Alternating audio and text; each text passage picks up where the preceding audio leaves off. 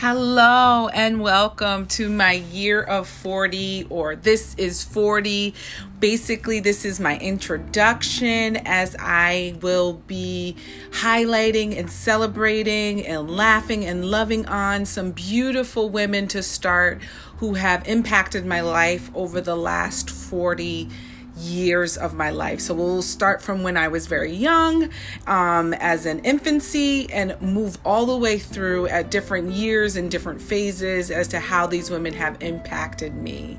To begin and to give you an introduction about me and how I've got here, I am a woman who lives in upstate New York. I actually grew up here in Saratoga Springs, New York, and I just love life. I love people. I love doing what I do, which is as a doula currently and as a nanny. I love supporting families as they continue or build their families and just help them along the way as they decide and navigate what is best for them and their families, their young ones, their babies, um, all throughout the process. I decided to do this is 40, year of 40, because I was thinking about how many people have really passed through my life and impacted me, and how much I wanted to celebrate women um, in particular to begin with. Um, as I was beginning to write out my list of women who have impacted me, I will tell you it started to become more than 40 women. So, thusly, I have grouped some of them together, as you will see, and I will do this. I will release a um, podcast actually over the next 40 days. It should only be about less than 10 minutes for each podcast for sure. I'm thinking less than five minutes, but if we move in and I get a little teary eyed or something, then maybe it'll be a little bit longer so I'm super excited about that. I have been an athlete. I have been a high school athlete very successfully. I have been a college athlete. I have been semi professional. If you could see me, I'm doing air quotes as I worked with um, different USA track and field. Um, entities to help me become who I was in athletics. So that definitely shaped a large part of who I am.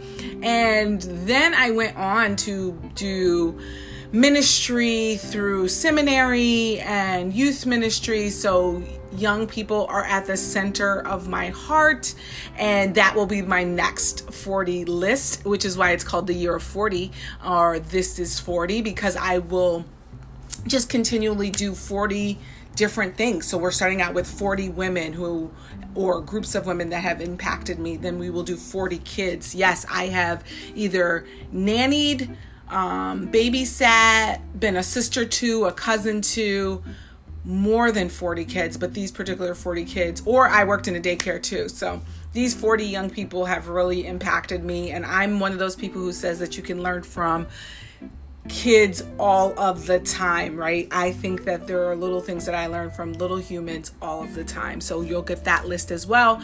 I think that I also will be doing a list of uh, places that have impacted me because I've lived a lot of different places.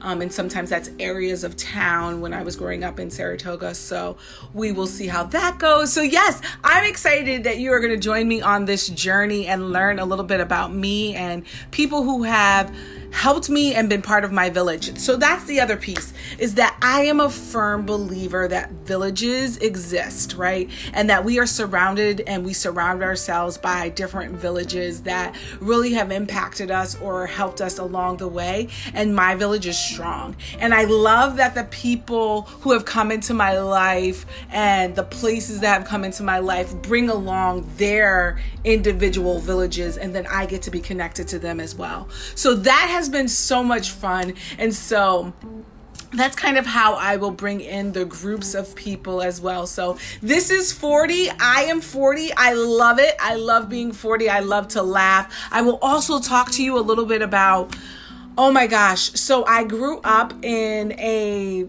pretty strict holiness Pentecostal church setting um, through my grandmother, who is one of the people who will be highlighted later on. Um, and through that process, I found that it was difficult to really talk about my mental health in a way that was able to be received. So, in the past year or so, with COVID going on, I have um, started facing the fact that I needed something to help me along with my with anxiety and depression that I dealt with. So yeah, we'll be talking about that. And so that is the truth of me, right? Is that I have dealt with depression, I have dealt with anxiety probably for the last 20, 25 years. And I have dealt with that in various different ways. Um, I've utilized healthy coping skills and unhealthy coping skills, but we've tried to be as smart as possible. So now sometimes I will interject. I use a therapist and I've been in and out of therapy for many, many years. Um, and I think that it's necessary. I have this shirt that says Jesus in therapy. So that's pretty much me. And if you were to have a complete shirt, it would say Jesus therapy, essential oils, and yoga, and maybe some other things.